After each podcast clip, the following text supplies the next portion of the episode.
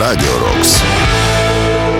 Сьогодні, 18 лютого, у 1947 році, народився Денніс Де Янг, засновник гурту Стікс, його клавішник, основний автор пісень і перший вокаліст. І цього ж дня 1974 року гурт Кіс випустив свій перший студійний альбом. З хітами Страттер і Cold Gin він відкрив колективу широку дорогу до світового визнання. Сьогодні платівка святкує 50-ліття. Важлива дата, і це ще один день, що наближає нас до перемоги. Рок-день на Радіо Рокс.